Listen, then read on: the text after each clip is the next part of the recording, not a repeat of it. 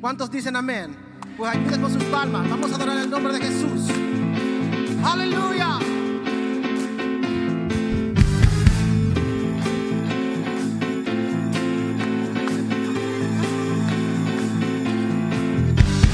Oh, aleluya.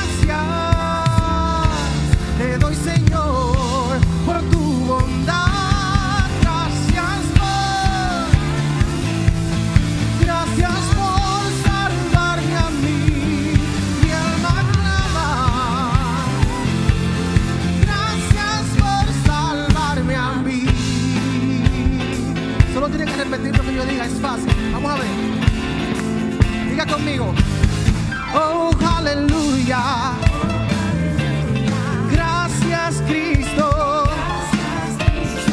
Oh, aleluya. Él es fiel. Oh, aleluya. Te exaltamos. Oh, aleluya. Él es fiel.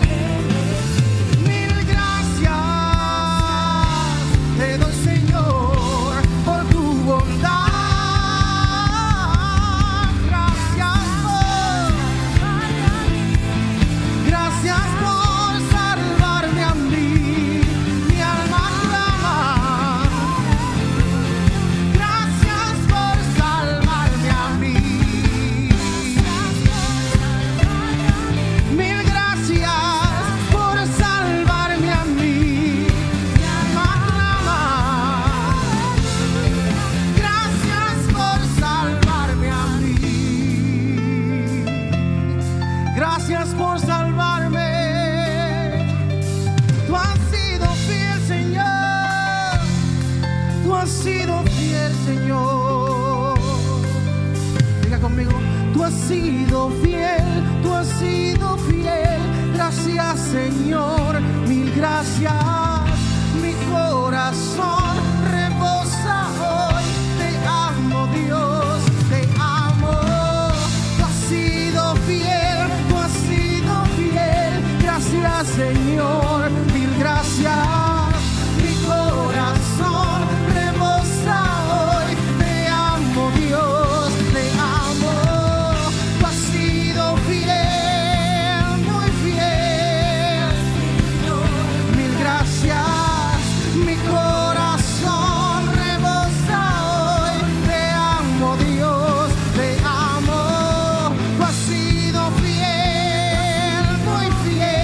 Mi corazón rebosa hoy. Te amo, Dios, te amo. Gracias por salvarme a mí. Gracias por salvarme a mí. Mi alma clama. Gracias por salvarme a mí. Gracias por, mil gracias por salvarme a mí. Gracias por salvarme a mí. Gracias por, mil gracias por salvarme a mí. Mi alma clama. Gracias por salvarme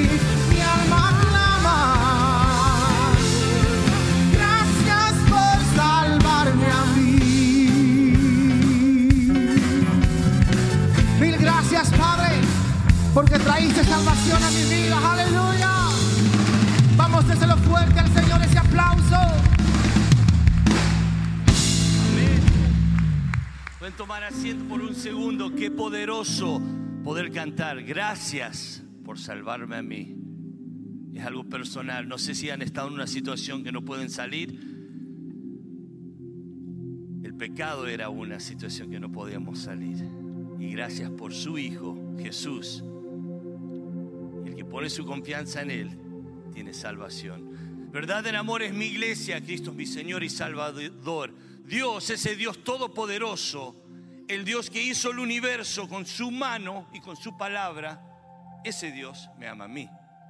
Yo amo a ese Dios, amo su verdad. La palabra de Dios es verdad.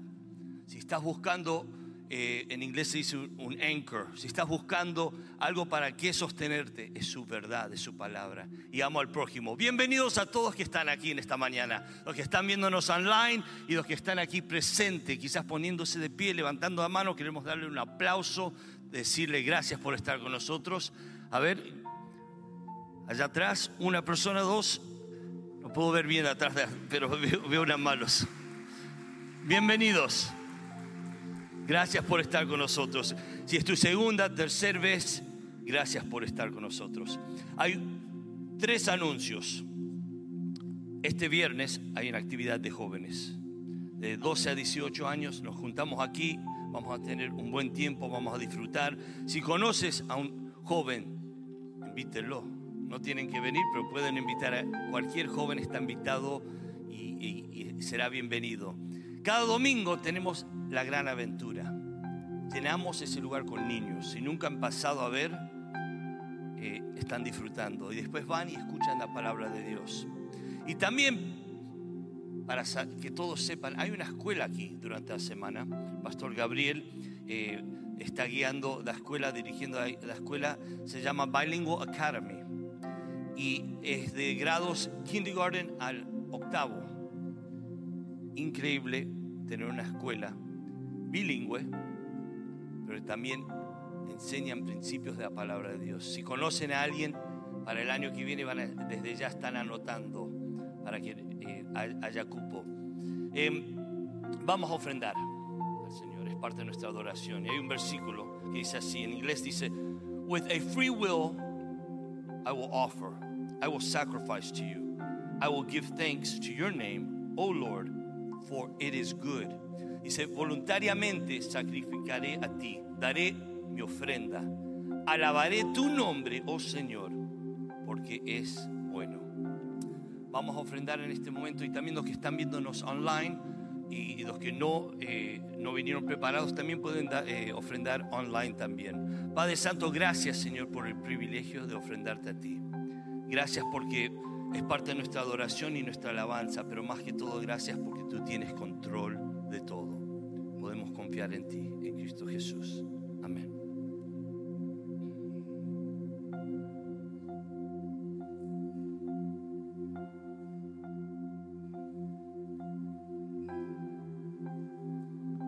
Mientras ofrendamos, while we're our offerings. No sé si le ha pasado esto. Han llegado un momento que de su pasado y ya no están ansiosos, están pasando por una dificultad o no encuentran su lugar, pero saben que Dios es real. Esta mañana los voy a invitar que ese Dios que saben que es real, pero quizás no lo pueden sentir en este momento, porque está pasando tantas cosas. Y dicen, ya no doy más. A todas esas personas y todos nosotros les invito que en esta mañana nos acerquemos a Él. Él no está lejos, Él está aquí. Y está esperando a sus hijos, que somos nosotros. Vengamos a Él. Pueden confiar en Él. Pueden confiar en Él.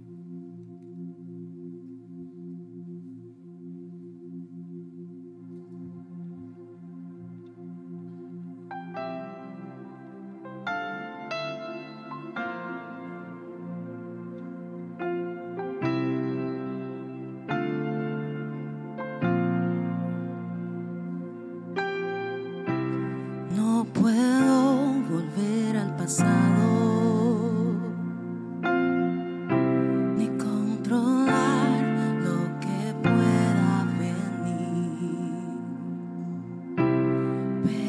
aquí en el presente,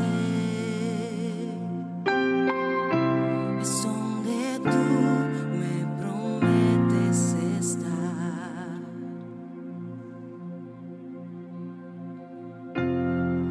No puedo más si tú no estás. Ven y encuéntrame otra vez, pues todo en mí te anhela a ti. Ven y encuéntrame otra vez.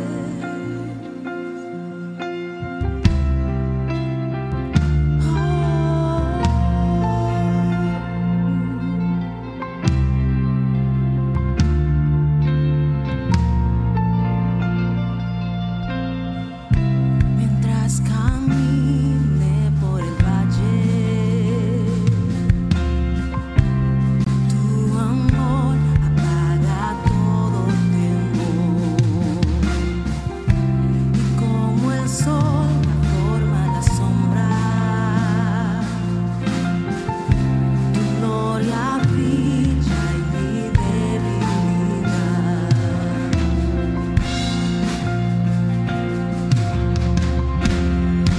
No puedo más si tú no estás. Ven y encuéntrame otra vez,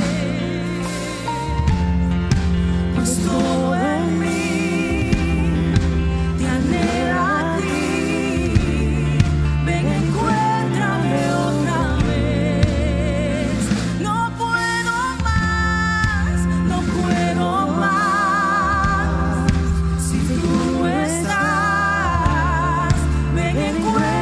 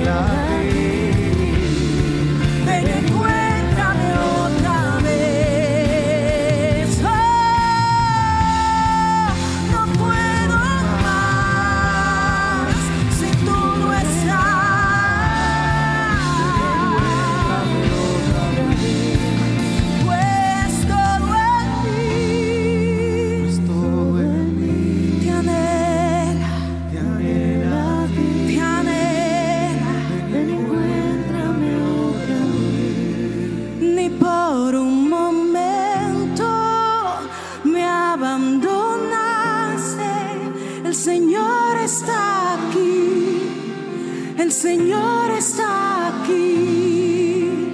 Ven, Santo Espíritu, aviva estos huesos. El Señor está aquí, oh, el Señor está aquí.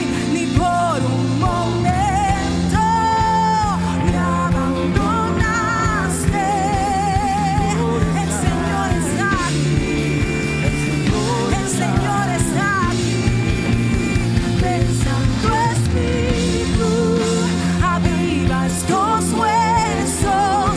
El Señor está aquí, ni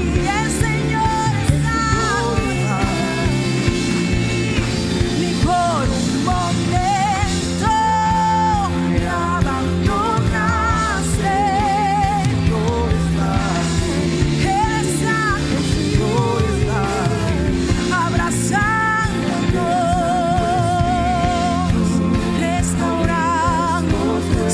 abrazándonos, restaurando, sanando, sanando. El Señor está aquí. Como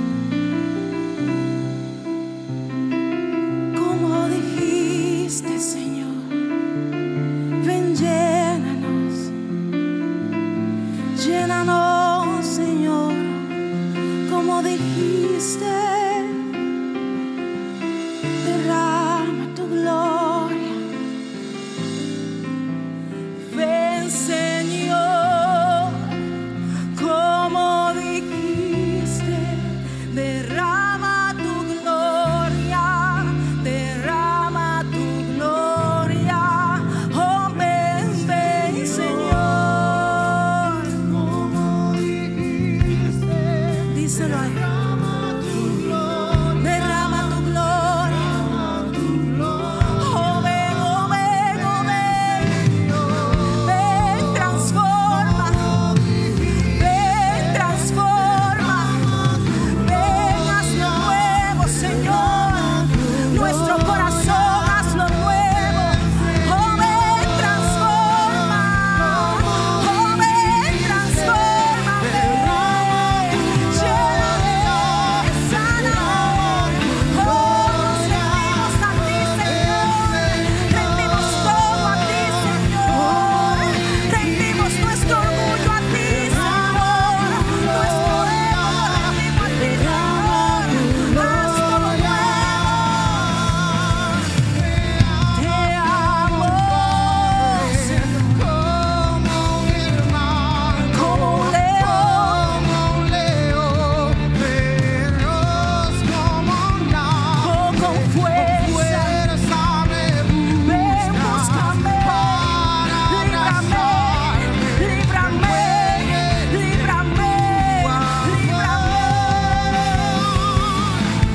Me amas como un padre, como un hermano, como un león, feroz como nadie, con fuerza me para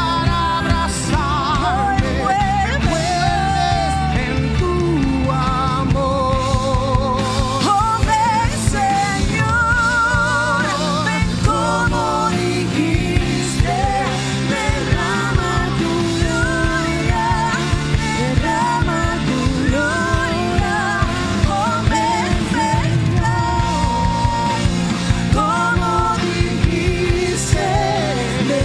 amor. Oh, ven, Señor, ven como dijiste, derrama tu gloria, derrama tu gloria. Oh, ven, ven, como dijiste, derrama tu gloria, derrama tu gloria. Oh, ven, Señor, como dijiste, ven, sánanos, Señor, transfórmanos, Señor. Ven, Señor, como dijiste, haz mi corazón nuevo, para adorarte. Te adoramos en el nombre de Jesús. Bendecimos el nombre del Señor, aleluya, por su fidelidad. las cosas buenas que Él hace para con cada uno de nosotros. Yo recuerdo que en 1991, a la edad de 9 años, de manera consciente, por primera vez visité una iglesia. Digo de manera consciente porque cuando niño iba uno siempre a la iglesia. Por esta vez yo estaba convencido de que yo necesitaba a alguien dentro de mí, algo que pudiera saciar la necesidad de un padre que no tenía. Y cuando llegué a una iglesia de las Asambleas de Dios, que estaba en mi sector, en una casa, en una sala de una residencia de uno de los hermanos, yo sentí dentro de mi corazón, en mi espíritu, una voz que me decía: este es el lugar donde tú perteneces.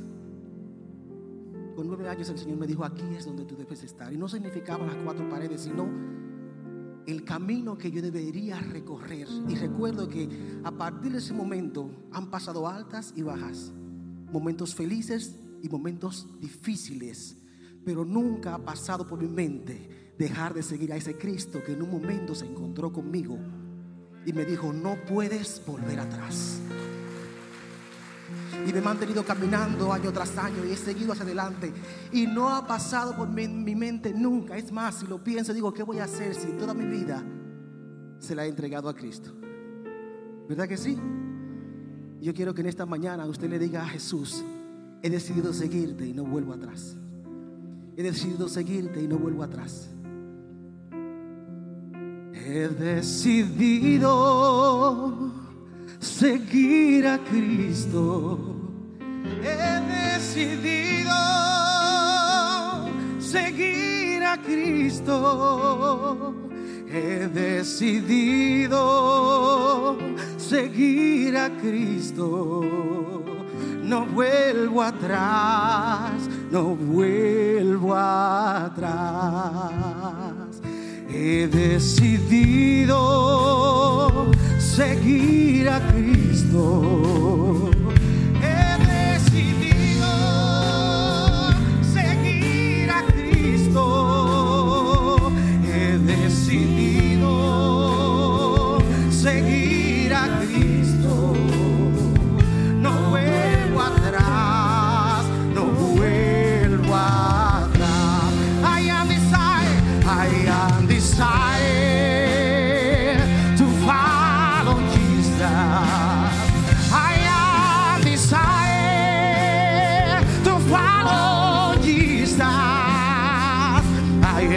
Desire to follow Jesus, no turning back, no turning back.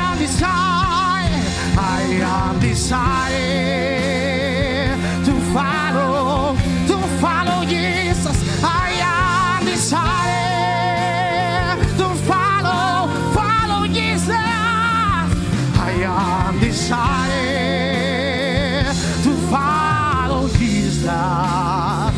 No turning back, no turning back, no turning back,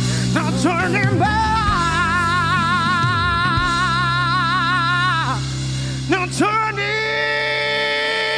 back. Yeah,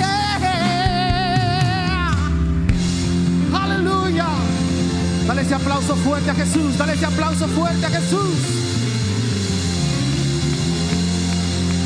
Amén. ¿Cómo sales adelante? Sales adelante cuando tu corazón finalmente entiende que no hay vuelta atrás. He decidido seguir a Cristo. No vuelvo atrás. No vuelvo atrás, como hemos cantado. Those that prefer the English language can proceed to the next room and join the youth group there.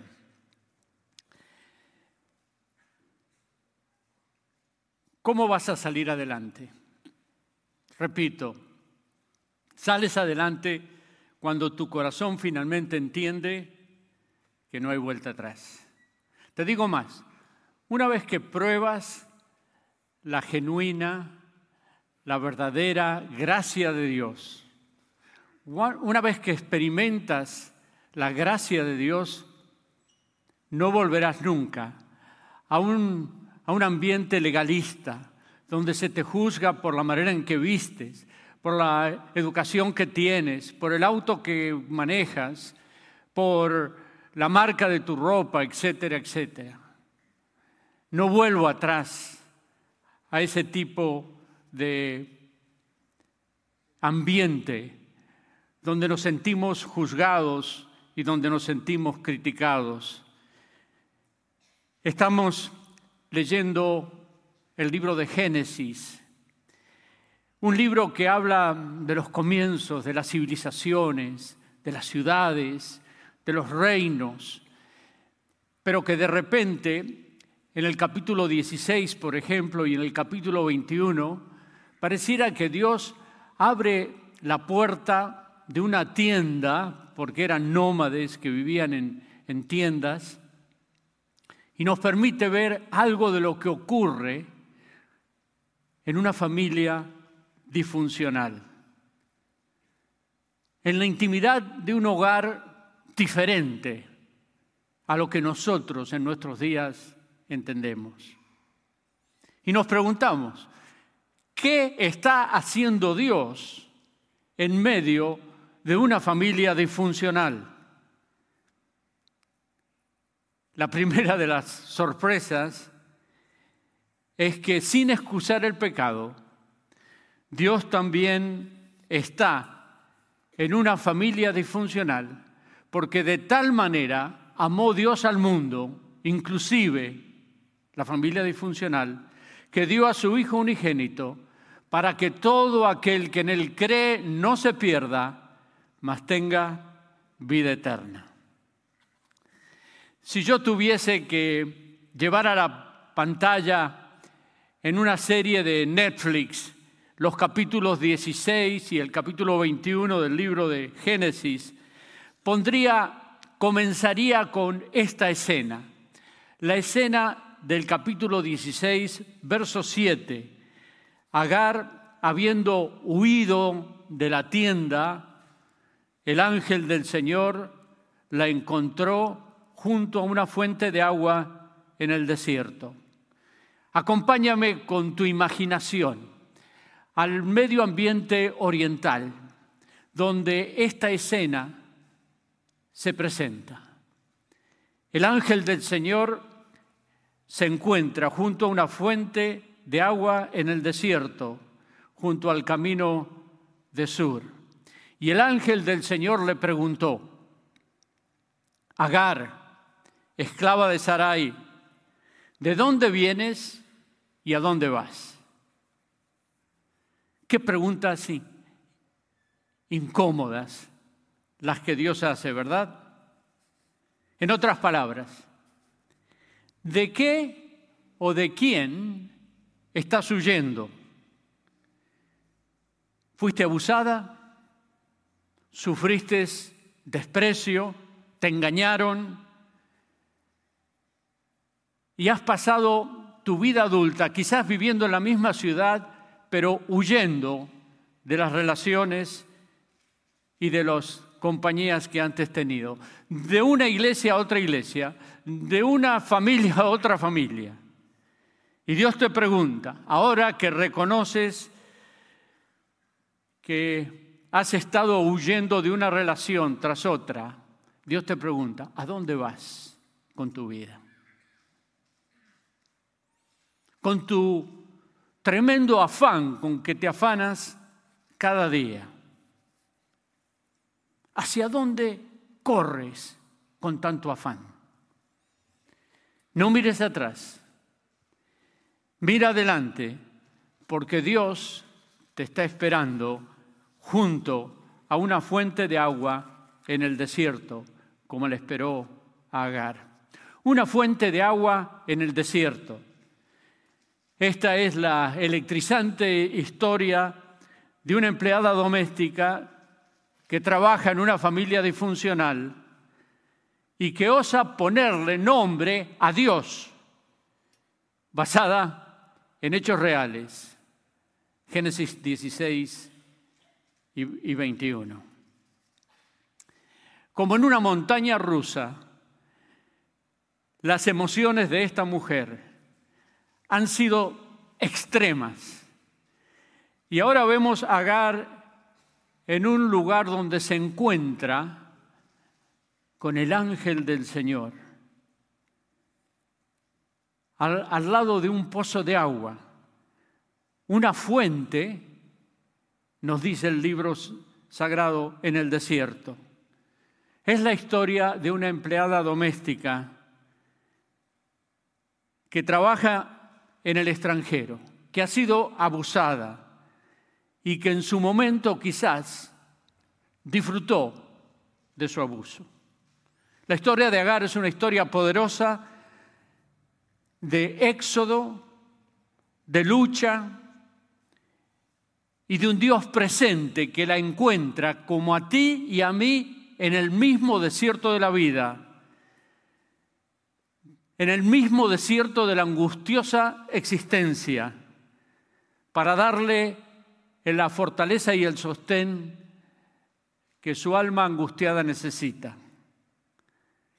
Pero la historia no comenzó allí, junto al manantial y frente al ángel. La historia comienza unos días antes. Sara, la dueña de casa, o la dueña de la tienda, debiera decir, mujer de Abraham, no le había dado a luz hijo ninguno. Un reproche especialmente en la cultura oriental de sus días. Reconoce la soberanía divina, dice en otra de las traducciones, Dios no me ha dado hijo alguno. Pero ella tenía una sierva egipcia que se llamaba Agar. Como la vida de muchos de nosotros, la vida de Agar estaba en segundo o tercer plano en el cuadro o en la escena donde Abraham y Sara eran los principales protagonistas. La historia de Agar es una historia cruda, mostrando la triste realidad de una vida en medio de una sociedad disfuncional y en una familia disfuncional. Dentro de la historia de Abraham y de Sara encontramos la historia de Sara, de Agar, una historia de fe, de perseverancia, una mujer que fue arrastrada y arrojada en el desierto prácticamente por personas impacientes, caprichosas, celosas, y por lo tanto imperfectas, como todos nosotros. Dios había llamado a Abraham de una cultura totalmente diferente a la nuestra, sin el recurso de las Sagradas Escrituras para entender la base moral de nuestras relaciones interpersonales. No tenía él el Antiguo ni el Nuevo Testamento, mucho menos. Y vivía en una cultura cuyas enseñanzas eran diferentes a las nuestras. Él y su esposa habían logrado mucha prosperidad, materialmente hablando, pero no tenían hijos. Y se sentían ese vacío en el corazón que toda madre potencial siente. Y parte del contrato matrimonial de la cultura en la cual ellos estaban requería, según Jane Goetz, uno de los estudiosos de las Sagradas Escrituras, requería de que la esposa, incapaz de dar a luz un hijo, le proveyera una sustituta para poder cumplir así con su deseo maternal. Ahora, la cámara, uno se enfoca en la pareja. Quizás era ya tarde y oscuro. El sol se había puesto sobre las rojizas colinas de Oriente. Y ella le confiesa a su esposo. Sara le confiesa a su esposo: mira, el Señor me ha impedido tener hijos. Llégate, te ruego, a mi sierva. Quizás por medio de ella yo tenga hijos. Vemos el mismo impacto cultural en la vida de uno de los nietos, por ejemplo, de Abraham, de Jacob, cuyas esposas, tanto Raquel como Lea, recurren a los mismos, a la misma técnica de proveer descendencia a través de sus criadas. Así era la cultura, una cultura que Dios toleró, pero nunca Dios aprobó. Nosotros también vivimos en una cultura permisiva, donde cada vez la cultura nos va arrastrando a aceptar prácticas y estándares que están en contra de lo que dice la palabra de Dios. Mucho antes, muchísimo antes de que el ser humano descubriera, la ciencia descubriera la procreación in vitro, por ejemplo, en su cultura, y específicamente Sara, recurrieron lo que Frank Sinatra habría dicho, hacerlo a su manera. Antes que los deportaran, porque Abraham y Sara habían sido previamente deportados de Egipto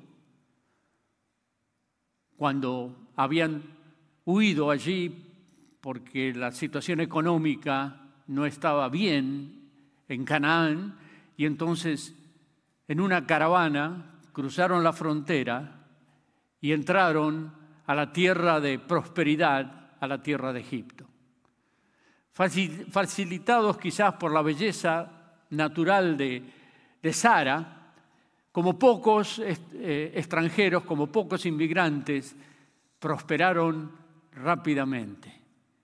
Y antes de ser deportados, tenían entre ellos como criada doméstica a una joven egipcia llamada Agar. Y Abraham, obediente a su esposa, se llegó a Agar. Agar ahora ha comenzado a usar los maquillajes que había escondido y que había traído de Egipto. Como dije antes, ahora se maquilla todas las mañanas. Y su autoimagen comienza a crecer. Ya no es la olvidada empleada doméstica que nadie tenía en cuenta. Ahora ella es el centro de atención.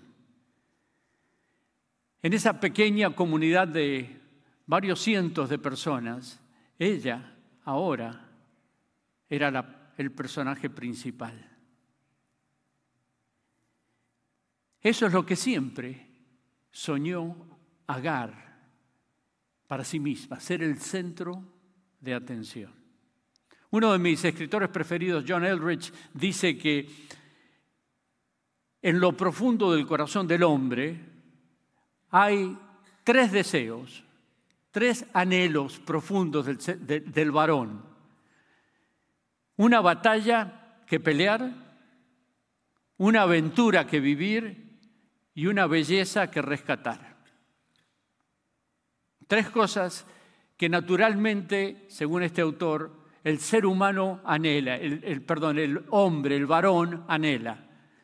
Una batalla, el desafío de luchar, de triunfar.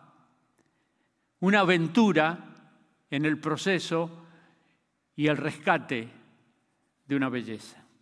Pero de la mujer, el mismo autor dice que hay tres cosas también que en el fondo del corazón de toda mujer existen.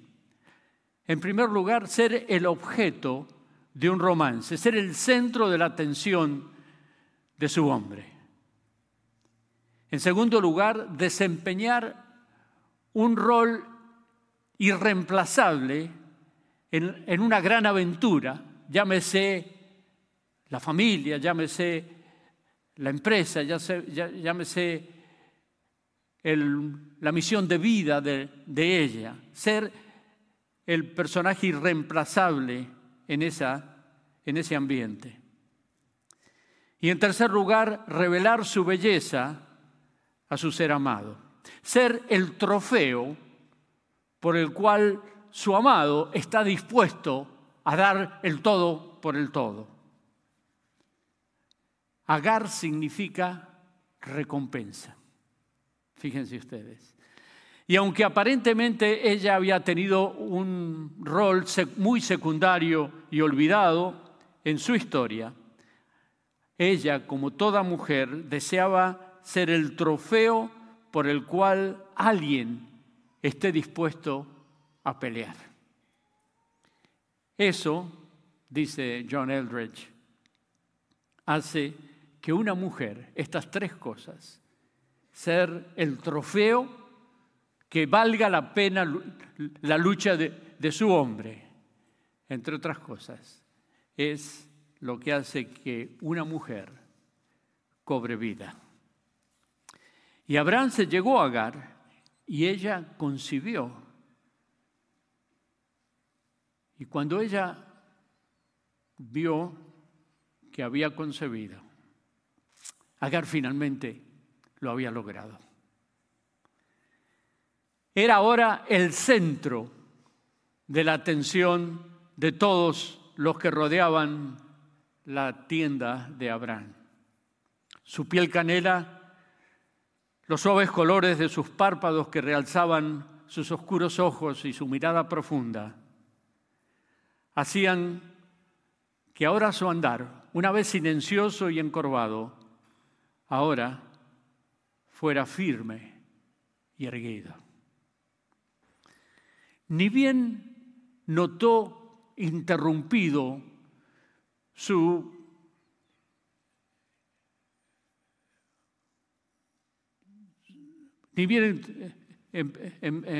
interrumpió su ciclo menstrual.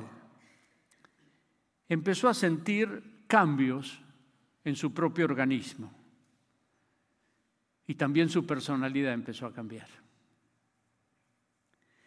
Ahora había empezado a sentir en sí misma lo que había escuchado tantas veces decir a las primeras mamás.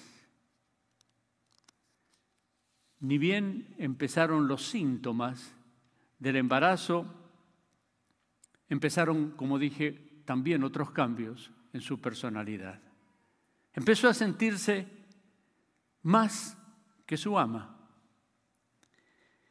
Y junto con las hormonas aumentó su orgullo, su arrogancia, su presunción. Y ahora se sentía superior a Sara. Y cuando ella, Agar, vio que había concebido, miraba con desprecio a su señora. Qué humana es la vida de los personajes de las Sagradas Escrituras. Qué real es la vida que la Biblia nos dice de nuestros héroes, porque también, como nosotros, eran hombres y mujeres con defectos. Bien lo dice Proverbios capítulo 30, versos 22 y 23. Por tres cosas tiembla la tierra y por la cuarta no se puede sostener. ¿Cuáles son estas cuatro cosas? El esclavo cuando llega a ser rey. El necio cuando se sacia de pan. La mujer odiada cuando se casa. Y por la sierva cuando suplanta a su señora.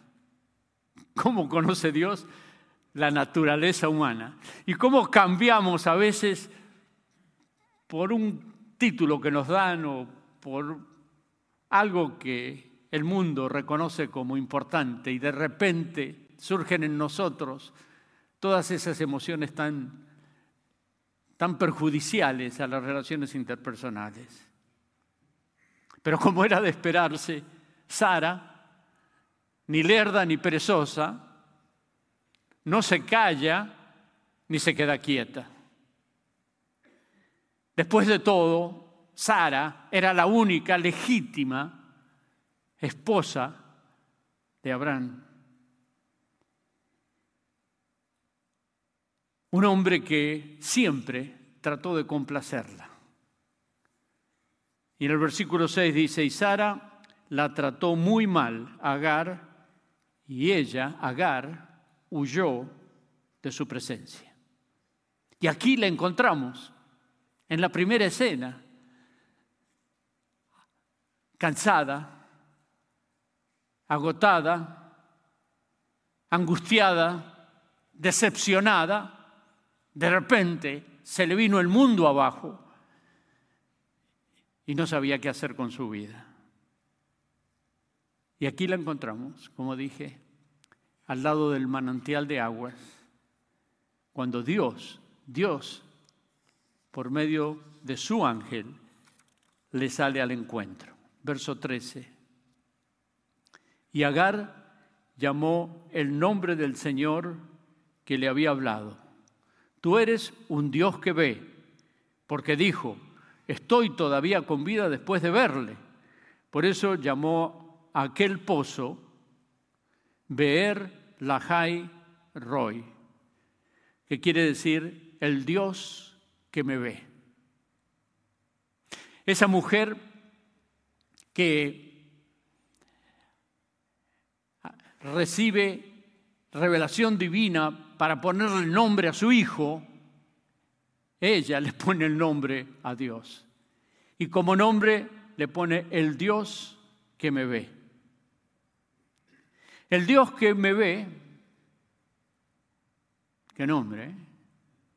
Quiero decirte que el Dios que te ve es el Dios que te oye, porque Ismael quiere decir Dios oye, el hijo de Agar. El Dios que te ve es el Dios que te oye y el Dios que te sale al encuentro cuando tú estás en el desierto de tu vida. Cuando tú crees que todo se ha perdido, cuando tú crees que no hay esperanza, cuando tú crees que ya no va más. El Dios que te ve, es el Dios que te oye y es el Dios que te sale al encuentro. No importa cuán disfuncional es tu familia, no importa cuán grave sea el pecado que has cometido, Dios te sale al encuentro porque quiere salvarte, quiere redimirte, quiere darte un nuevo comienzo. Avance rápido. Un par de años, lo leerán mañana en la lectura del capítulo 21 del libro de Génesis, la historia vuelve a repetirse. Todo es igual, pero todo es distinto. Todo es distinto, pero por dentro son los mismos, con las mismas tensiones. Y ahora son sus hijos los que reciben el impacto de las mismas tensiones. Ya ella, Agar, ya no tiene maquillaje. Sus hombros bajos, su mirada perdida, sus sueños destrozados y nuevamente el Dios que le ve. Capítulo 21, es el Dios que le oye y el Dios que le habla. Capítulo 21, verso 19. Entonces Dios abrió los ojos de ella y vio un pozo de agua. Qué sugestivas las palabras de este verso. Entonces Dios esperó hasta que llegara al fondo, que tocara fondo para abrirle los ojos. porque antes estaba muy ocupada en sus propias cosas. Dios abrió los ojos de ella y Dios quiere abrir tus ojos también.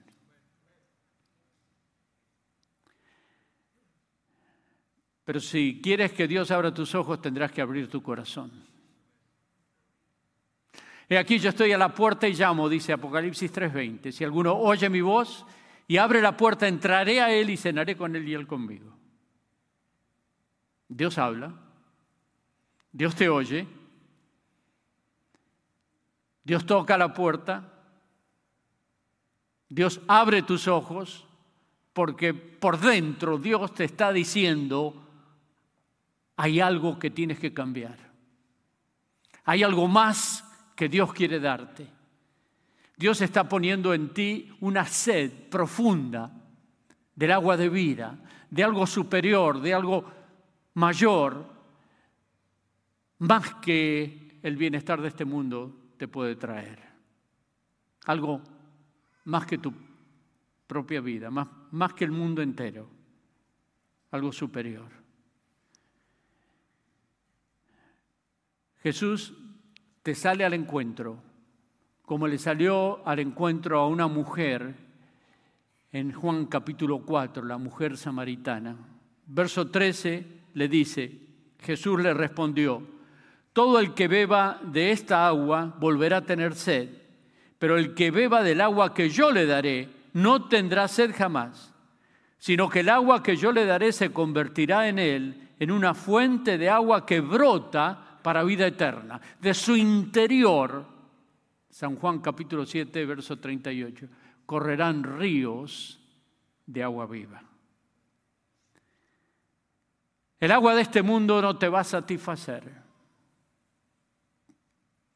Pero el agua que yo te daré, dice Jesús, yo soy el agua de vida. El agua que yo te daré será en ti como una fuente que salta para vida eterna. Y no volverás a tener sed jamás. ¿Sientes esa necesidad? ¿Sientes esa sed? ¿Sientes esa voz interior que te dice, hoy es mi día, hoy es el día del encuentro con Dios, el Dios que me ha amado, del Dios a quien conozco por referencia, de quien sé mucha información, pero hoy quiero sentirlo, hoy quiero que se manifieste en mí, quiero que abra mis ojos, porque yo quiero abrir mi corazón a Él? Y te preguntas, ¿cómo voy a hacerlo? Y te invito a que lo hagas dentro de tu corazón, que inclines tu rostro y que hables con Dios, que le digas a Dios con tus palabras lo que necesitas saber. Y Él te escuchará. El Dios que te ve es el Dios que te oye, el Dios que te escucha y el Dios que se encuentra contigo en cualquier circunstancia de la vida. Y especialmente en este momento en el cual tú estás reaccionando a su voz interior. Ora conmigo y le voy a pedir a todos que inclinen el rostro y que en un momento de reflexión personal puedan hablar interiormente con nuestro Creador y decirle algo así. Y tú que nos escuchas a la distancia, que estás en tu hogar o en otro lugar, también puedes en un momento de recogimiento decirle al Señor algo así. Y permíteme orar y si tú quieres puedes repetir en tu interior estas palabras. Señor Jesús, dile, Señor Jesús, tengo sed de ti. He probado muchas aguas, pero no me satisfacen. Siento que hay algo más y lo necesito. Ven a mi corazón, dile, entra en mi corazón. Perdóname, dile, perdóname, soy pecador. Tú lo sabes y yo lo sé. Perdóname, entre en mi corazón. Quiero que seas mi Señor y mi Salvador. Dile, quiero que seas mi Señor y mi Salvador. Gracias, Señor.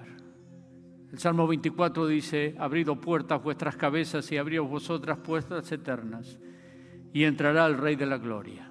Y pregunta: ¿quién es el Rey de la Gloria? Jehová, el Señor, el poderoso en batalla, Él es el Rey de la Gloria. Señor, tú has abierto nuestros oídos, tú has abierto nuestros ojos, tú has abierto nuestro corazón. Y te damos gracias porque tú has prometido entrar y tu palabra nunca faltará. Si oraste conmigo, yo te invito a que mientras cantemos una última canción, o si tú necesitas oración, que tú pases aquí adelante. Vamos a ver varios pastores y consejeros para orar contigo y para compartir contigo un momento espiritual. Si oraste conmigo esa oración, quiero decirte que la palabra de Dios dice cosas maravillosas acerca de lo que ocurre cuando una persona hace esa oración. Nos encantaría compartir contigo algo de eso. Quiero decirte también que en estos capítulos hemos visto el juicio de Dios sobre una ciudad, la ciudad de Sodoma, y sobre dos ciudades, Sodoma y Gomorra. Y vimos cómo Dios rescató al justo Lot y a su familia. Lamentablemente, la esposa de Lot, ya prácticamente fuera de peligro, dice Génesis 19, 26, pero la mujer de Lot, que iba tras él, miró hacia atrás y se convirtió en columna de sal. Yo he decidido seguir a Cristo. No vuelvo atrás. No vuelvo atrás. ¿Y tú? Escúchelo. Repítelo. Y vívelo. Aquí vamos a estar varios de los pastores esperándote. Que Dios te bendiga.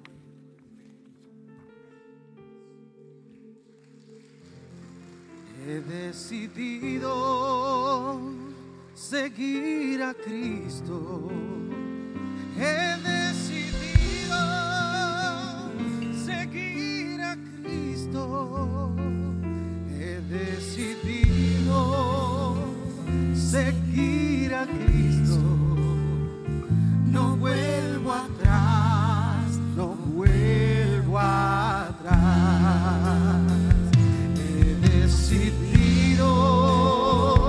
Seguir a Cristo, he decidido.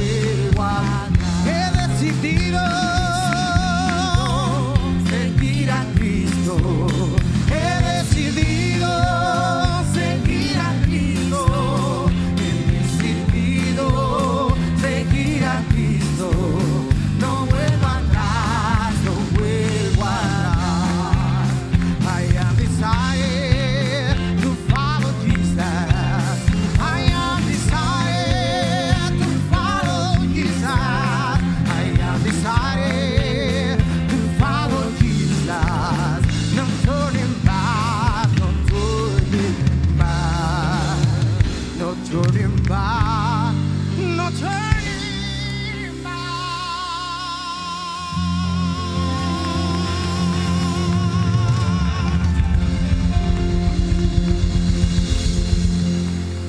Sean despedidos en la gracia del Señor.